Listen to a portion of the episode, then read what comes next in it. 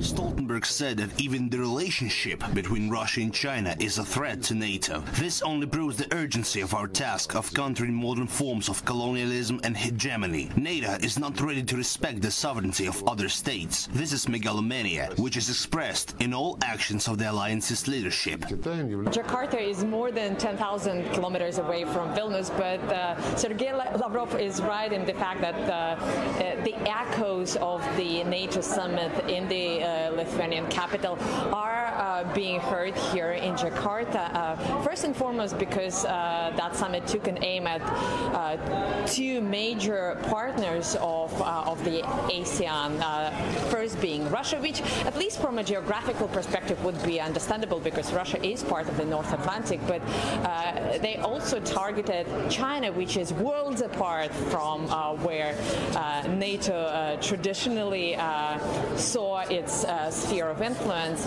Uh, just to remind our audience, the latest summit, NATO summit in Vilnius, mentioned uh, uh China 14 times in its communique, describing it uh, openly as a threat to its uh, interests, a threat to its values, and that speaks of the fact that um, NATO take an aim of China and possibly draw some of the Chinese neighbors and ASEAN members into its efforts to contain uh, this uh, this country. Now, here's exactly what uh, Sergei Lavrov had to say about the the danger of such policies.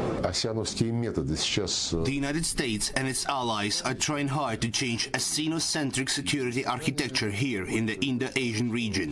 Stoltenberg declared that security is not a regional but a global task. This thesis is that the Euro-Atlantic and the Indo-Asian region are indivisible. NATO military infrastructures are already planning to move to the region, including to countries that were invited to the summit in Vilnius, such as Australia, New Zealand, Japan, Korea. Japan, by the way, is already giving a signal that it is not averse to the idea of hosting American nuclear weapons or acquiring their own. This is a very serious and dangerous trend. Russian foreign minister also said that uh, early in the day Welcome to the Rob Maness Show, folks. U.S. policy is strengthening China instead of weakening or containing it, and it's Truth Thursday.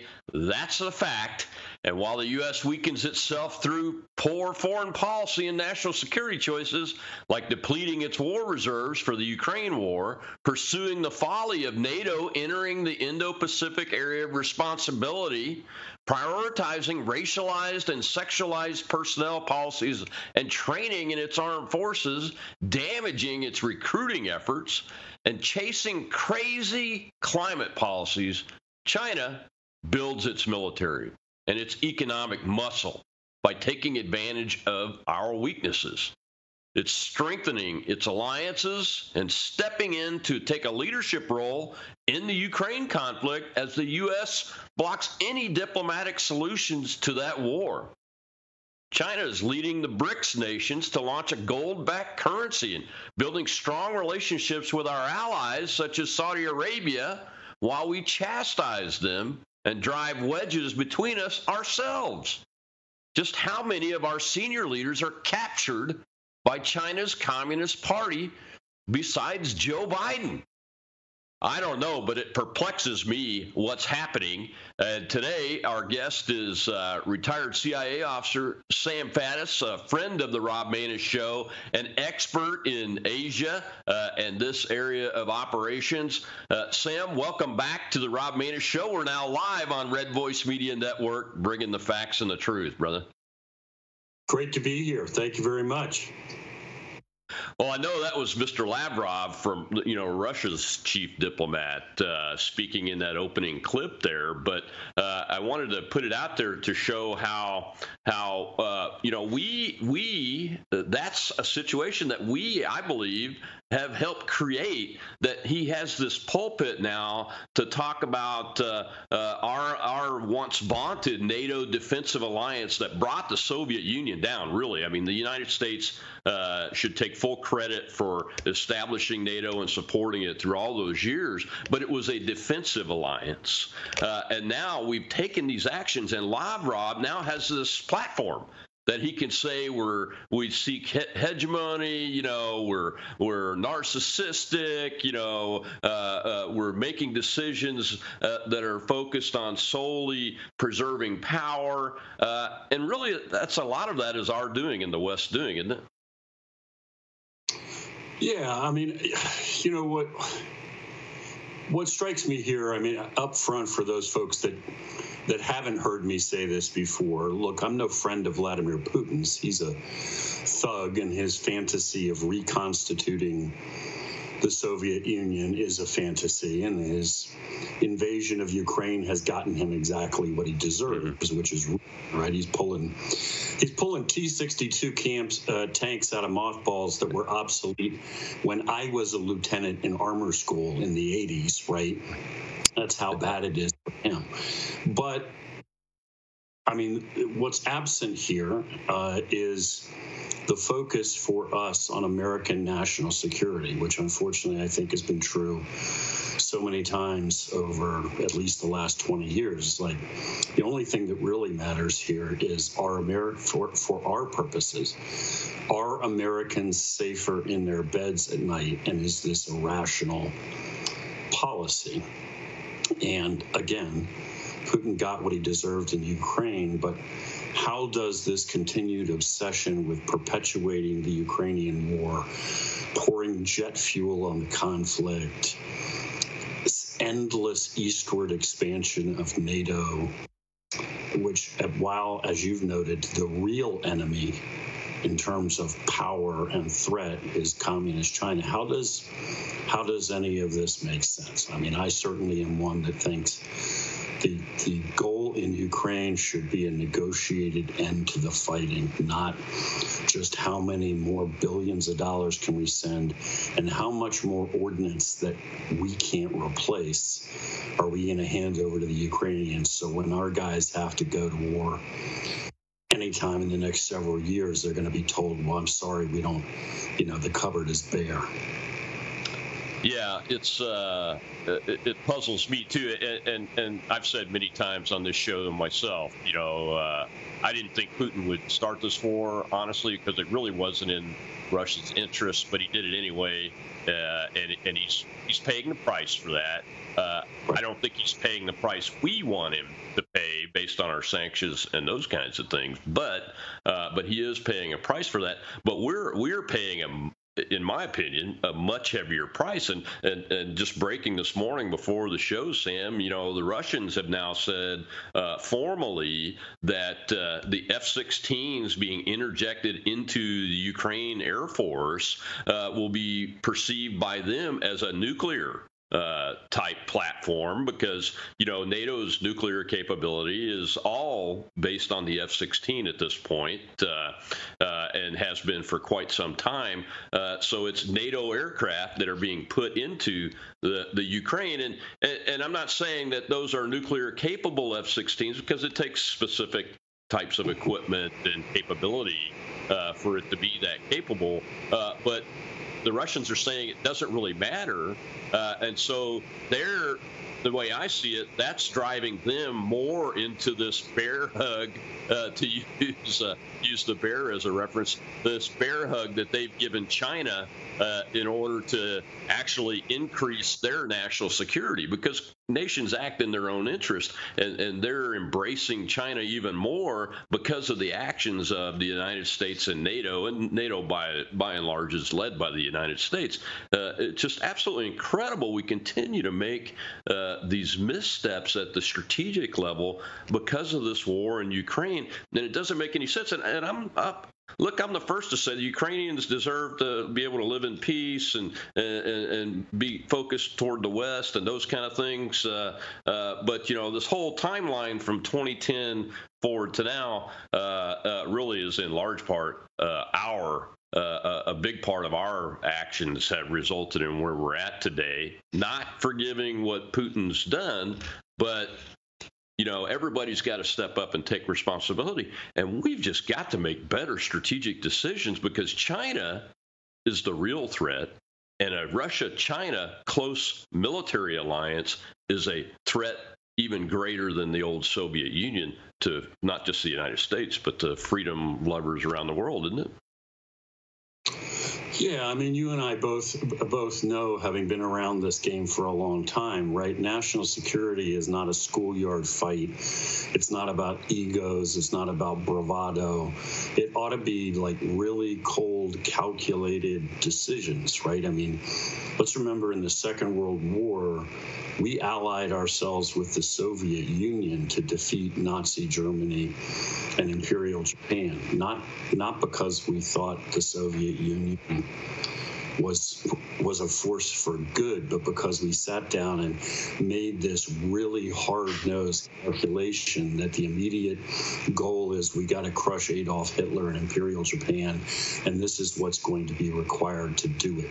That's the kind of calculus, right? You think, I, I, mean, I mean that just as an illustration of okay, what is going to make Americans safer and take us to victory? Putin's a thug. I've said that a million times.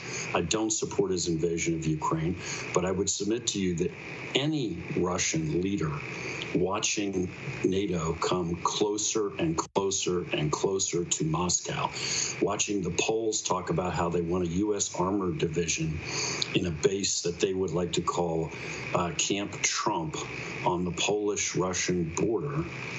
Any Russian leader would be thinking, this this is a threat. And I think they said that, they being the Russians, about a million times over the course of many, many, many years. So my question comes back to again, it's not about kissing up to Putin. How did it benefit the United States of America and American citizens to continue this advance? And let's point out, we haven't changed direction one whit, right? We're we are as we mm-hmm. speak bringing Sweden into NATO. We're now talking. I'm still talking about bringing Ukraine into NATO, we're, and we're pushing the right. Not only are we neglecting the Chinese front, not only are we pulling down our, draining our war stocks. I mean, we're pulling munitions out of Israel and yeah. out of Korea, pre-positioned for war, and sending that stuff to Ukraine. It'll take us five, six, seven years in some cases to replenish. Um, not only are we doing that, but as you've pointed out, we're pushing Putin further and further into a corner. And when you do that, you know, you're going to get a reaction. Like you're going to force him into a tighter uh, alliance with China. Maybe you're ultimately going to succeed in pushing him to fire off tactical nuclear weapons as a signal of, okay, game over, stop, if the Ukrainians actually start to break through. I mean, okay, time to get everybody to the table and begin what I'm sure will be a mind numbing process of negotiating a solution. Let's let's bring let's talk this thing down. Yeah, uh, and, and, you know, Sam, uh, this week also broke uh, with the NATO summit. The president uh, uh, in NATO decided Ukraine's not going to be fast tracked uh, on the fast track entry pathway to become a member of NATO, uh, and they're not going to be uh, a member of NATO as long as they're in a war with their their eastern neighbor Russia. Uh, so uh, that is a good signal. Uh, it's one I've been calling for. We have to have to get the facts out there. Uh, for for once, I can say I agree with the president of the United States on that decision and NATO on that decision. That's the best decision that's been made in all of this, in my opinion. Uh, uh, but uh, but there, he also Biden also mentioned uh, that uh, Russia's got some, you know, he's got some territory. They're about 20 percent of the country, and uh, that there's going to have to be negotiations to get this over with. So I think that's good news. Well, that's I, I would agree. Those are encouraging signs, although yeah. He's talking about when Ukraine will join NATO, but implicit in that statement is Ukraine is still going to join, join yeah. NATO, which is going to kind of be a big deal for the Russians. I'm not suggesting a negotiation would say to, to Vlad, okay, cool, you can keep everything that you overran in mm-hmm. illegal invasion of a sovereign nation. I'm not suggesting that at all. I mean, I just honestly don't, I don't think the difficult I think the difficulty is in making the decision that we want this to be a negotiated settlement and getting out of this idea that we're just kind of having fun bleeding the Russians, pouring in money, you know, this kind of thing. Mm-hmm. to Vladimir Putin and say, listen, brother, we can do this all day. We're not taking any casualties. You're pulling 40 year old main battle tanks out of storage to keep this going. So you're bleeding to death. You just barely survived a coup attempt. So you, you need to go to the table. And let's be honest, to be blunt with Mr. Zelensky, if it wasn't for us, the Russians would be occupying Kiev right now. So we need That's right. to we need you to go to the negotiating table unless you plan on continuing all by yourself. I mean, I hate to yeah. put it in the terms, but you know, that's not the kind of thing you say to a guy publicly. Those are the kinds of things you say behind closed mm-hmm. doors in negotiations. The only reason your country still exists is because of the United States of America. So we need That's right. to sit at the table. That's what exactly right. The fact that we we have preserved you as a nation, so we get a say, and that is you're going to start talking. Absolutely, and uh, and we should support them in starting to talk too. Well, we've got to take a break and pay some bills, Sam, but uh, uh, we'll turn more towards China for the rest of the show. Interesting uh, things going on this week with the chairman of the Joint Chiefs nominee uh, hearing and everything. And I've got a little video I want to show you about the Chinese military and what it's doing with kids after the break here. I'm Rob Maness, Red Voice Media Network. We'll be right back with uh, Sam Faddis.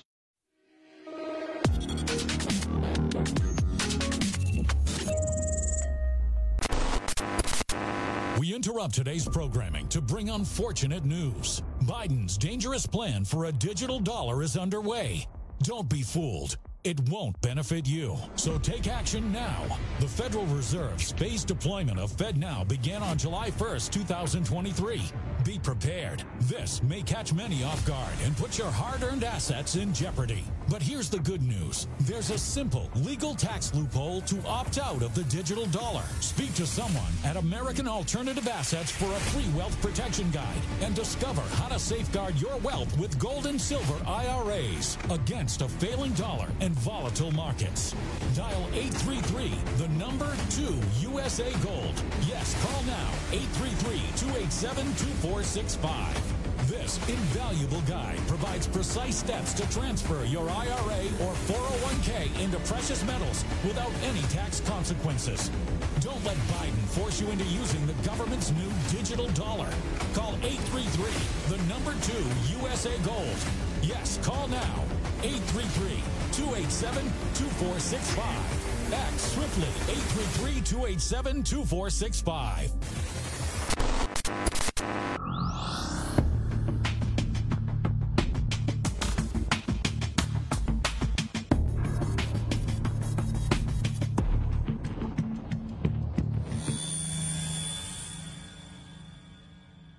Learning how to handle firearms is apparently the key to a well-rounded childhood, at least in the eyes of the Chinese Communist Party. According to a report by the Daily Caller News Foundation, this summer, kindergartens across China are hosting boot camps to train children with military weapons. From how to handle weapons to how to fight like soldiers. The camps offer combat training for boys and girls with different toy weapons, such as knives, grenades, rifles, and shoulder-fired missiles. They're also taught military behavior, like saluting. The boot camps are happening in major cities from Beijing to Nanjing and Shenzhen. They're also run in more than half a dozen Chinese provinces, including Anhui, Fujian, and Guangdong. Uniformed Chinese soldiers oversaw the programs. The campaign follows the CCP's push for increased national defense education in 2019 with a focus on China's youth. Beijing also directed schools to feature defense-related activities in 2022. Experts say the growing push to militarize China's youth may be about more than boosting so-called patriotism in the next generation. Instead, it could aim to prepare future soldiers for Beijing's inevitable war plans. Welcome back to the Rob Maness Show on Red Voice Media Network. Uh, we're live and talking uh, the real threat uh, to freedom and to the United States uh, of America itself uh, and our allies uh, around the world really is the Chinese Communist Party and its efforts to become the global hegemon, really. That's what it looks like it's focused on. We're talking with retired CIA, CIA officer and friend of the show, Sam Faddis. I might add, senior editor, editor editor of And Magazine. You can uh, uh, find that on Twitter. Uh, and uh, amongst many other things, Sam is a multi talented man and friend of this show. been coming on for quite a while, and I appreciate you helping us out. You know, that video reminded me of a couple of things. One of hearing my grandfather and my dad and, and his brothers and my aunts and uncles who all came from southern farming families and grew up around firearms talking about firearms training in school uh, back in the day, which we used to do. Uh, uh, the same crowd that won World War II received those kind that kind of education uh, here in the United States of America. But two, uh, the uh, and I mentioned it before the break, the chairman of the Joint Chiefs nominee, uh, General C.Q. Brown, the U.S. Air Force Chief of Staff, uh, hearing was this week, and he had to face a lot of questions about his his uh, prioritization of racialized and sexualized training and and focus on personnel policies and those kinds of things, which uh, just creates the ultimate contrast for me of what the Chinese uh, Communist Party is doing and what we're doing when it comes to military forces. Yeah, uh, look, I think Brown is a terrible choice to be chairman of the Joint Chiefs. And I think you know, during his during his questioning, one of the senators, I forget which one, asked him about an incident that he'd become aware of where a 18 year old female recruit, I think this is Army basic training, is required to shower with, you know, an open bay shower uh, with a bunch of biological males because those biological males, I guess, have identified whatever that means as female and claim that they've now begun some sort of chemical transition. But we're, you know, look, these are men uh, with all of the requisite uh, parts. And uh, we get 18 year old female who's required to shower with them. And the senator brings this up to the general. Now, you and I, I guess, would hope that the response of a general to discovering that somebody's telling his female soldiers that they got a shower with a bunch of guys would be to be furious and respond mm-hmm. that I identify everyone involved in this and I guarantee you it will never happen again. Instead, we got some sort of mamby pamby thing about not making people uncomfortable, no commitment to anything, and that going forward, he would do his best. Um, to, to make it stress free it to be in the military or something innocuous like that. I also watched a video the other day of uh, Brown when he was in Korea and mm-hmm. it was command. I don't remember the specific unit, what the Air, Air Force unit, but anyway, it was sort of he was addressing the troops. Maybe was what it was in in regard to Diversity Day or something like that. Um, and his entire speech. This is to an entire unit, right? His entire speech concerned percentages of African American pilots, percentages of females, I mean, in other words, I guess from my optic, having been a military officer, you, you know, you, you, I think, share the same view. You're talking to your unit. There's no white guys, black guys, brown guys, men, women here. There's, in this case, airmen present.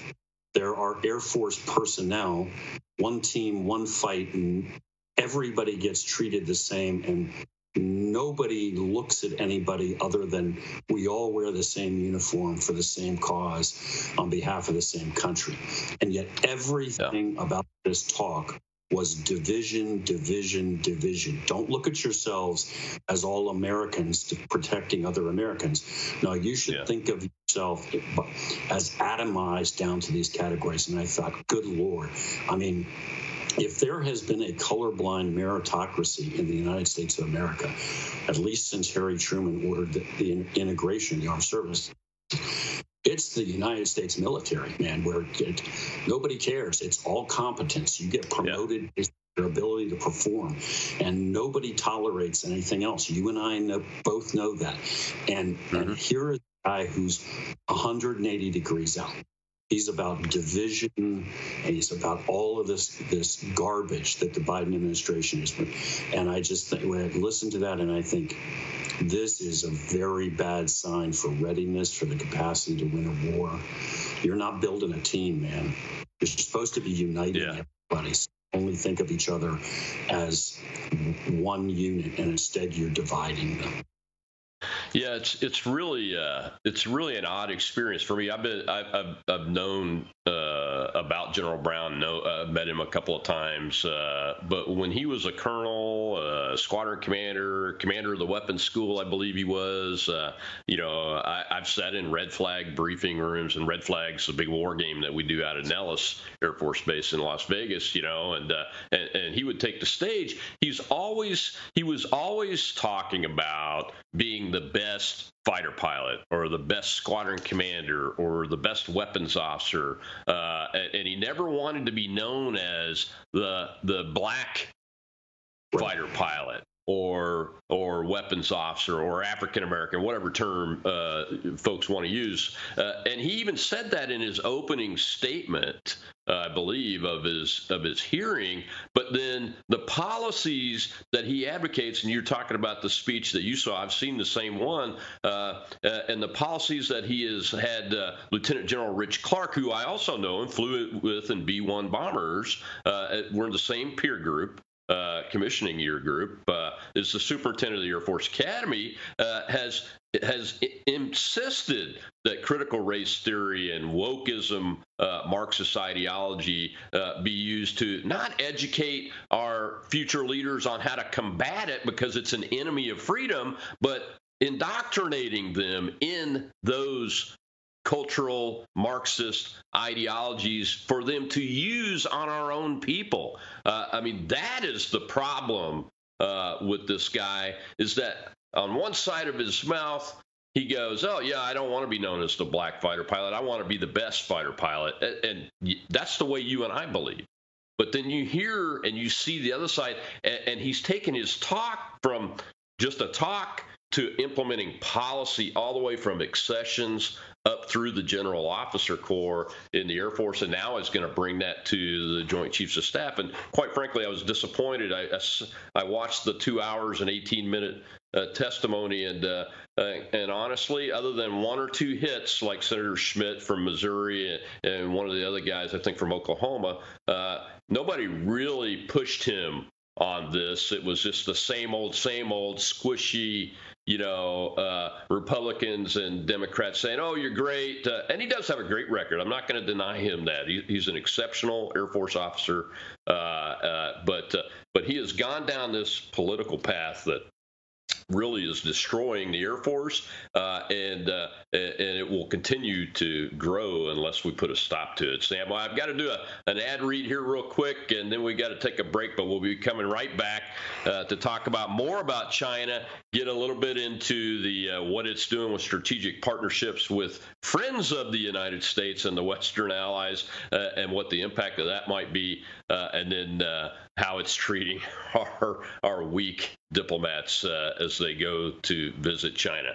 Well, folks, uh, attention Americans! Breaking news: Biden's dangerous plan for a digital dollar is being implemented as we speak. Don't be fooled; it won't benefit you. Act now before it's too late. The Federal Reserve's phase, phase deployment of FedNow starts on July 1st, 2023. Brace yourselves.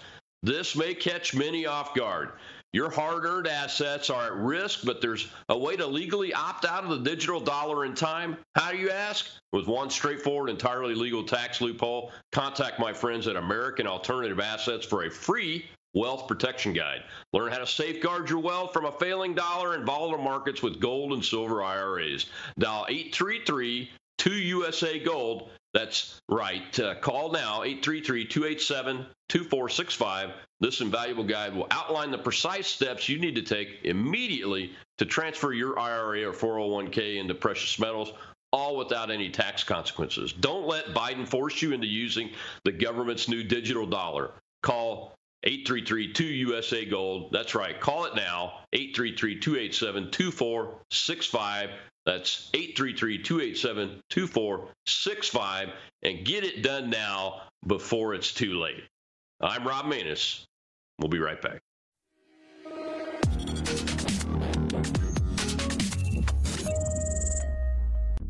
Attention Americans, breaking news. Biden's dangerous plan for a digital dollar is underway. Don't be fooled. It won't benefit you. Take action now. The Federal Reserve phased deployment of FedNow began on July 1st, 2023. Be prepared. This may catch many off guard. Your hard earned assets are in jeopardy. But there's a simple legal tax loophole to opt out of the digital dollar. Reach out to American Alternative Assets for a free wealth protection guide and discover how to safeguard your wealth with gold and silver IRAs against a failing dollar and volatile markets. Visit protectfrombiden.com. This invaluable guide provides precise steps to transfer your IRA or 401k into precious metals without any tax consequences. Be smart. Don't let Biden force you into using the government government's new digital dollar. Visit protectfrombiden.com to get your free guide and get started. Again, that's protectfrombiden.com.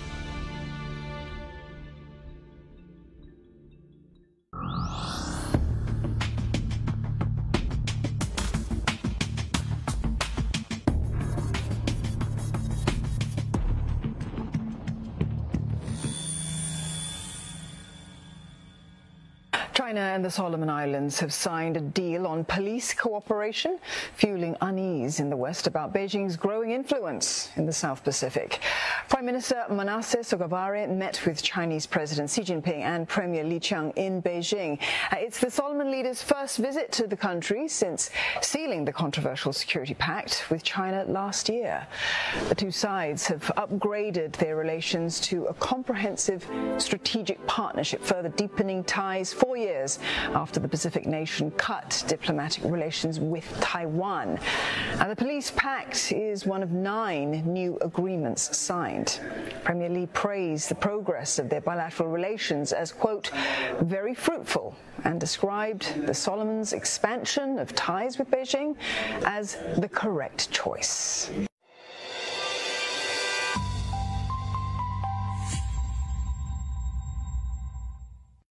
Welcome back to the Rob Maness Show on Red Voice Media Network, where we try to bring you the facts and the truth, and you get to make up your own mind about what's really happening in the world and avoid all the propaganda narratives that the uh, corporate and government types are uh, trying to force down your throat. So we're talking with uh, our friend Sam Faddis uh, uh, about China, national security, and the issues associated with what the Chinese Communist Party uh, has been doing for decades, sometimes aided by us. Uh, uh, matter of fact, often aided by the United States uh, in an attempt to uh, bring the Chinese Communist Party to heel and into a capitalist mode, Sam. But uh, uh, this example of the Solomon Islands uh, strategic partnership agreement uh, is is just one example, but it's one of the most glaring ones. You know, considering how much blood Americans shed in World War II for those islands to make them free, for them to willingly handcuff themselves to the Chinese Communist Party uh, and and essentially walk away from places like uh, Taiwan uh, uh and those kind of things uh, is really compelling, isn't it? Yeah, I um, my my dad was a naval officer, and for a while I went to a private school in Charleston, South Carolina. Middle school, junior high, and it had converted relatively recently from being a military school. And I bring it up because, as a a very recently converted military school, most of the instructors were prior military, and a huge proportion of them were Marine veterans of the Second World War. Many of whom had fought on Guadalcanal I just imagine uh, any of them that are still, well, they're, I guess they're probably all gone now and they're all rolling in their graves at this. I mean, look, we're seeing this all over the world, as you well know, where the Chinese are using their influence, their the money that we are giving them, and they are just buying access to all sorts of strategic locations around the world. And it's always the same, right? There's some sort of agreement always couched in terms of police agreements or I don't know training agreements, all this kind of generally innocuous sounding verbiage. But the bottom line is what it does is it gives the Chinese the oppor- the right to bring in military forces and establish a base and begin the process of plussing up. And once that happens, obviously they're they're they're not going to the Solomon Islands just to hang out and train or because they really think there's some amazing requirement that they have to go make the police in Solomon's Island better at their job, right? I mean, that's all garbage. There to establish a military presence, and why? Because it's part of their general expansion in, in the Pacific. Um, the same and the same reason we were fighting over those islands in World War II because of their strategic positions. So we're seeing yeah. this. I mean, we we we let this genie out of the bottle, right? I mean, we decided to go down this road decades ago of entangling ourselves with the mm-hmm. communist China and making the Chinese Communist Party rich. And we yeah. told ourselves the story that uh, it was going to mean, mean that they would liberalize and democratize and want to be just like us and be our buddies. And all we've done is make the dragon one heck of a lot bigger and meaner. And now we're actually facing the real, the real prospect we might lose a war to these guys in the Pacific. Yeah. You know, see the status yeah. quo that's existed since 1945 get changed real fast um, if we're not yeah, when you when you look at uh, you know the Solomon Islands is, is, is, the one that stands out to be the most in the Pacific uh, AOR. Uh, if we had to go fight them in a war, and I'm not just talking about Taiwan, I'm talking about you know uh, you know a, at least an AOR wide uh, war. Uh, that would be, I mean, we'd be spilling Marines' blood again to retake that bloody ground because it would be needed uh, from a logistics perspective. But but the Belt and Road Initiative uh, is what I know their global, more global outreach effort as. You know, uh, I mean that has resulted in uh, they basically own the Panama Canal because they have Chinese companies that run both ends of it. Uh, uh, you know, that's a that's a global and a hemispheric choke point for especially the United States Navy. Uh, I had John Mill, Colonel John Mills on uh, on Monday of this or Tuesday, and we did a map drill talking about just Navy shipyards uh, for the United States, the government shipyards, uh, and we're down to so few, uh, and uh, and only one of them is really operational on the West Coast. So if the Panama Canal gets closed to us, and we have to go fight our way in to retake that, you know, our eastern our eastern seaboard and Gulf Coast ship, shipyards are going to be cut off uh, in a way uh, uh, uh that uh, would be devastating. I mean, I mean, the Pacific AOR, the Indo-Pacific AOR, is a Navy-centric fight and an air centric fight. But the air can't do it alone. You got to have naval forces, uh, just like you have to have boots on dirt to, to be able to win. Uh, you got to have naval forces on the surface uh, in addition to air forces. Uh, and you got to have Marines that are amphibious capable to take the dirt that is out there where it's necessary to do it at. Uh, uh, a la MacArthur in World War II. Uh, so it's very uh, uh, uh I think it's it's very risky what we're doing by by you know facing away with this whole Europe issue with Ukraine and Russia uh, so much. I'm not saying we should be totally disengaged like you. Uh, it's just that we've got to have uh, a, a a logical approach to these things, and the logic is not there. Sam, it, it's really uh, it, it's really concerning to me when I hear things uh, like, well, you know, China, I still hear it. Uh, well, China, you know, we can't disengage from them. Uh, they have too much of production and, and the world economy. Uh, it's, it's almost as if people don't know what time it is. in the world today. Yeah, I, I hear that and it drives me crazy too. Um, because look, I mean, we're back to this central theme, I guess, of the conversation, which is where where is the national security policy? Where's the unifying principles, which again have to be driven by one thing: what makes what makes the world safer for American citizens, right? That's that's your number one job anywhere in the national security apparatus. Where's the policy? Okay, and clearly the, we have made the Chinese more powerful and more dangerous. And again, and obviously, when I say that, I'm not talking about 1.4 billion average Chinese who are the ones who suffer more than anybody yeah. else under the CCP. We're talking about the Chinese Communist Party, the CCP is a you know is focused on global hegemony. It is an evil totalitarian thing and we have made it powerful. And it's now we are now in danger of actually losing a war to these guys. So nobody's saying we should disengage from the Chinese, as in tomorrow we should simply prohibit all imports and exports with China and sever 30, 40 years of connections in, in a heartbeat. Obviously, that's absurd. But hmm. why is it impossible to begin a thought out, methodical process? I would start with the things that are most important to us from a national security perspective of disentangling either focusing on production here at home or at a minimum mm-hmm production in friendly allied nations, not in China. What should we, for instance, really be reliant upon the Chinese for most of the pharmaceuticals and antibiotics that our troops would need in the case of a conflict? That doesn't seem like a good idea. Um, should we yeah. accept that we increasingly do not have the capacity to produce the vessels we need to have the Navy that, as you suggest quite correctly, we must have. I mean, we, we could go down a list pretty quickly and say, all right, let's just start with what we designate as these strategic interests and let's begin turning the super tanker. This is not about a 180 degree turn all at once. Yeah. Let's begin to push away. Let's bring production home. Let's rely on production in friendly nations. Let's not put the Chinese in this position. We're doing the opposite. I mean, look at the whole electric vehicle Green New Deal thing. We're, we're we're pushing ourselves to a complete dependence on things like lithium ion battery. We'll make a list yep. of all the earth minerals you need to make one. And the Chinese have a stranglehold, like 90% of the world's production, for every one of them.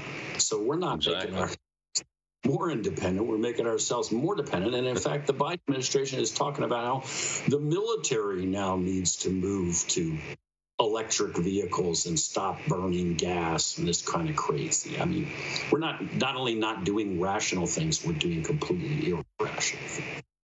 Yeah, that's exactly why I titled the show the way I did. Uh, because when I sat down and thought about it, uh, it, it put some brain cells on it. I'm like, well, our policies are actually weakening us and strengthening the Chinese uh, uh, Communist Party. And uh, over the long term, you and I have both said this many times. We we have done it to ourselves because we wanted to bring the Chinese Communist Party to heel from a capitalist uh, and economic perspective, economic freedom perspective.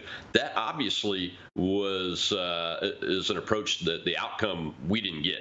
Uh, the outcome is we've created uh, a uh, an emerging global hegemon uh, uh, from an economic perspective that is totally unlike the Soviet Union. The Soviet Union, you know, was a command-driven economy that we isolated. We kept them fairly weak. They could build their own things, and they brought you know satellite states into the USSR, and were able to to maintain, build, and maintain that power for a limited period of time until we got our act together and just spent them into the ground uh, in the late 70s, uh, in the 1980s, and, and that's what I'm convinced caused that breakup uh, uh, and the, the dissipation of the USSR was that right there.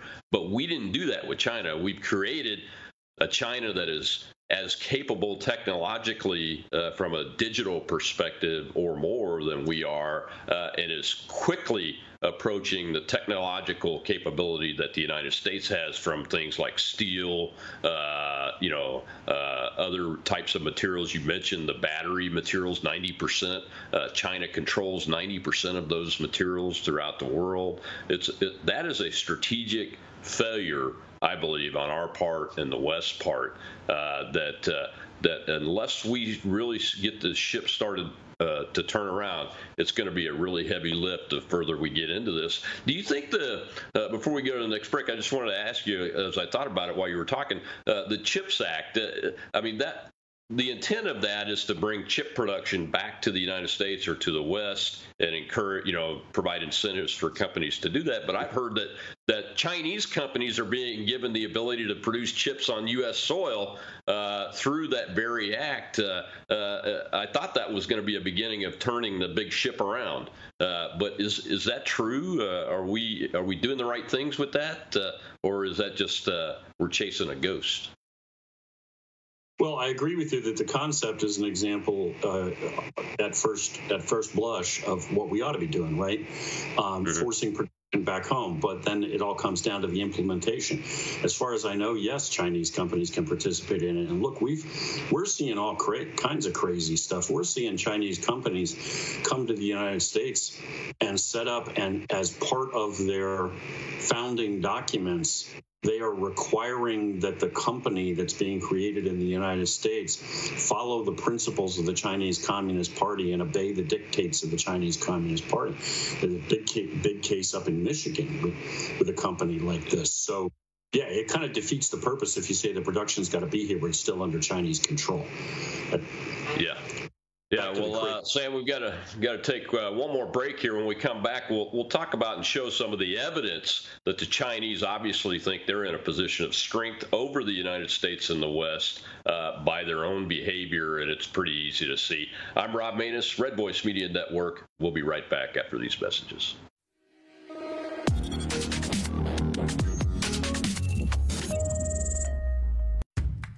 It's a crazy world out there, and we're facing more uncertainty than our country has faced in a long time, if ever. And the most important advice that we can give you and your loved ones is be prepared. Most people don't realize they need something until it's too late, whether it's a natural disaster, a sustained power outage, political upheaval, or God forbid, war. You need to be prepared. Don't put yourself in that situation. Have food and water on hand to provide for you and your loved ones during the worst of times, and then pray you never need it. Thankfully, we have just the solution for you. Heaven's Harvest has everything you need to prepare for the unexpected. You get prepared, and you support a pro America Christian company that shares your values at the same time.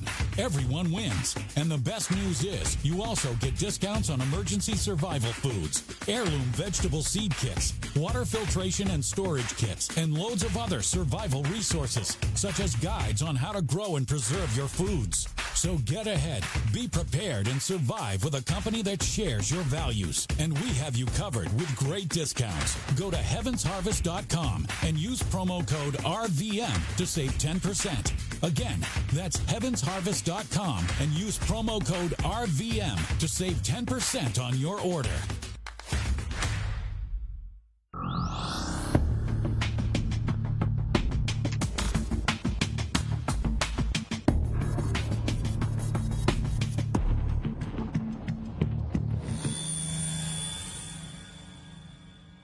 Want to bring in Michael Pillsbury now.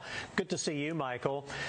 We saw, we heard all sorts of expressions uh, from Edward's report there. You feed a crocodile, it's still going to eat you. Uh, look, do you think Secretary Yellen is accomplishing anything here? I mean, certainly China, is it a competitor? Is it a partner? Or is it just a plain adversary?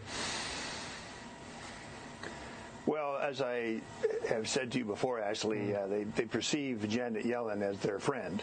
They see her as the pro-China voice uh, in the advisors around uh, President Biden. So what they're doing here in, in the, is a larger strategy. The Chinese are simply refusing to negotiate. They won't enter into talks at all. Uh, they're refusing to restart the military channel to try to prevent accidental war. Why? Because we have sanctions on their defense minister. So this kind of trip is really a hopeless uh, maneuver, hmm. in my view, because there's no actual negotiations going on.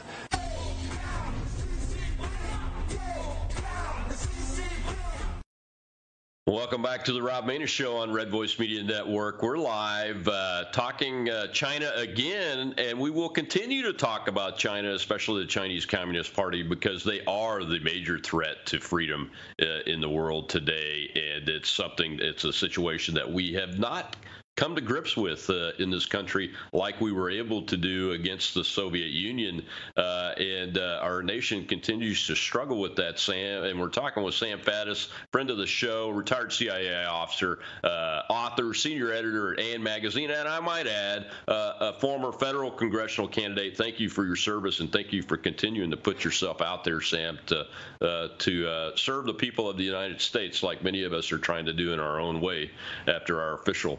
Uh, Uh, uh, service has been uh, completed. But uh, you know the actions that in that little clip there about the Yellen trip, you know, before was the Blinken trip, and the way the Chinese Communist Party is treating these senior level officials when they come to visit, number one. And number two, that they refuse to meet with uh, the uh, Secretary of Defense and senior Department of Defense officials, especially even to talk about the prevention of dangerous military activities, which we've seen uh, a lot of that recently, too uh, proves to me and should prove to any uh, objective observer, and, and, I'm talking to you, American citizens, you need to understand this uh, that uh, the Chinese Communist Party believes that it is in a serious, a serious position of power over the United States of America. Am I wrong in that?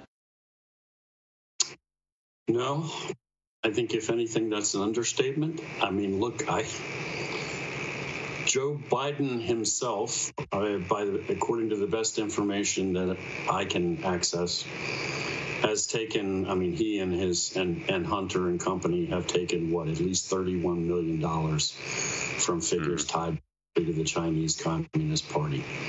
Walk through the entire national security team of the Biden administration.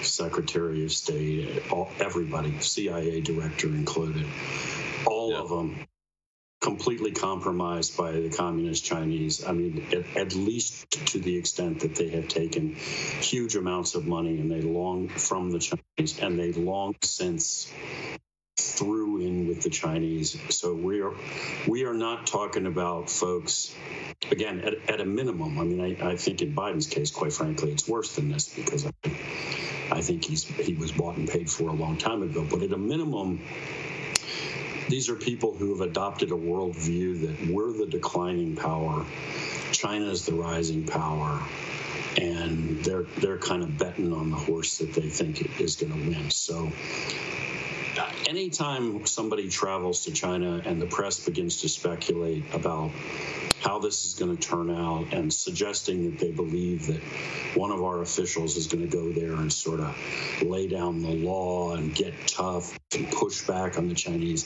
I think you know this is a fairy tale, man. This is this is interesting fiction, but it's absolutely nothing more than that. That is not what is happening. I mean, you can send any of this team that Biden's got around him over there. Nobody's pushing back on the Chinese, and the Chinese, at an absolute rock bottom minimum, do not take any of them seriously. They own these guys. So we can posture, and you know, a lot of the mainstream press mm-hmm. can say they want to create the fantasy image that the Biden administration is standing up for us. That's not what's happening. The Chinese have yeah. measured this at, again at a minimum. They've taken the measure of this administration, and they think we can run the table on these guys.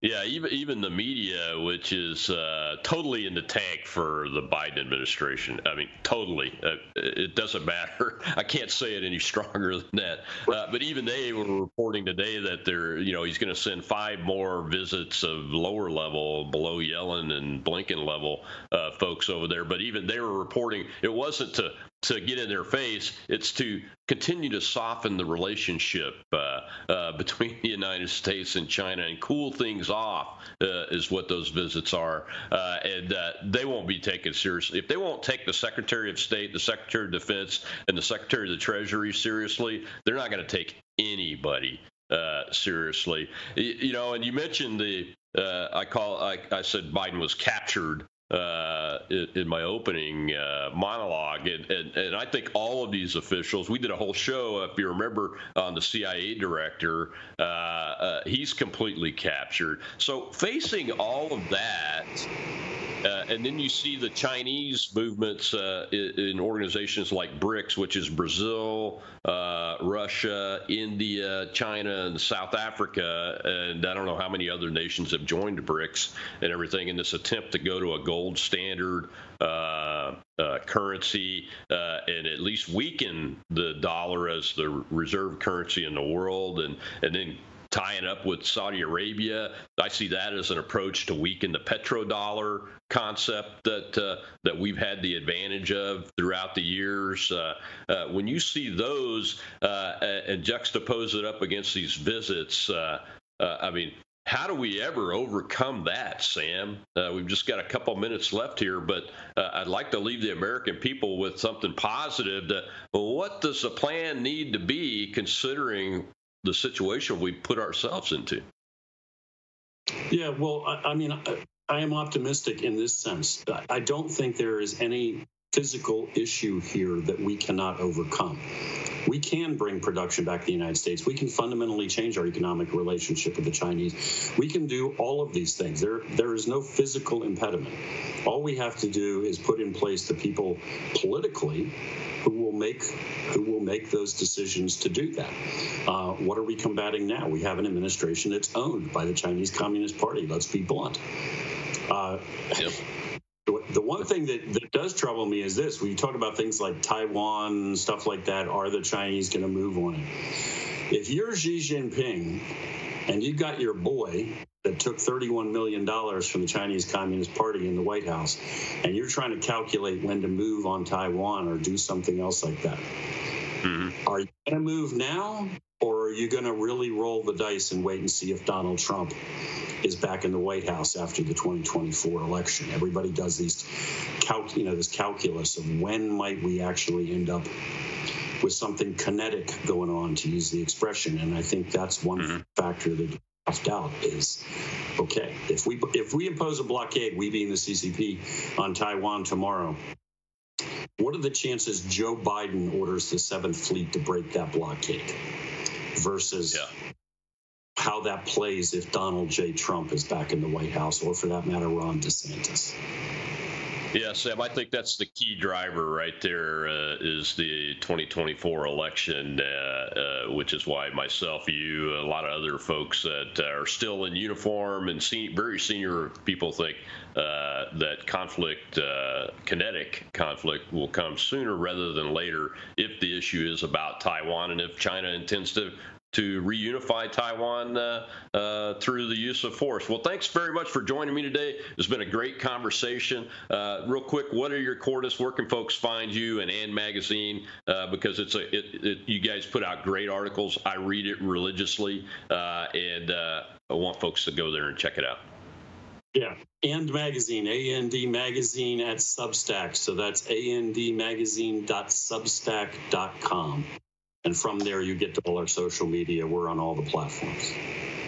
Well, thanks. Until next time, sir. And there will be a next time. We appreciate you. Uh, my best to you and your family, and uh, have a great day. God bless.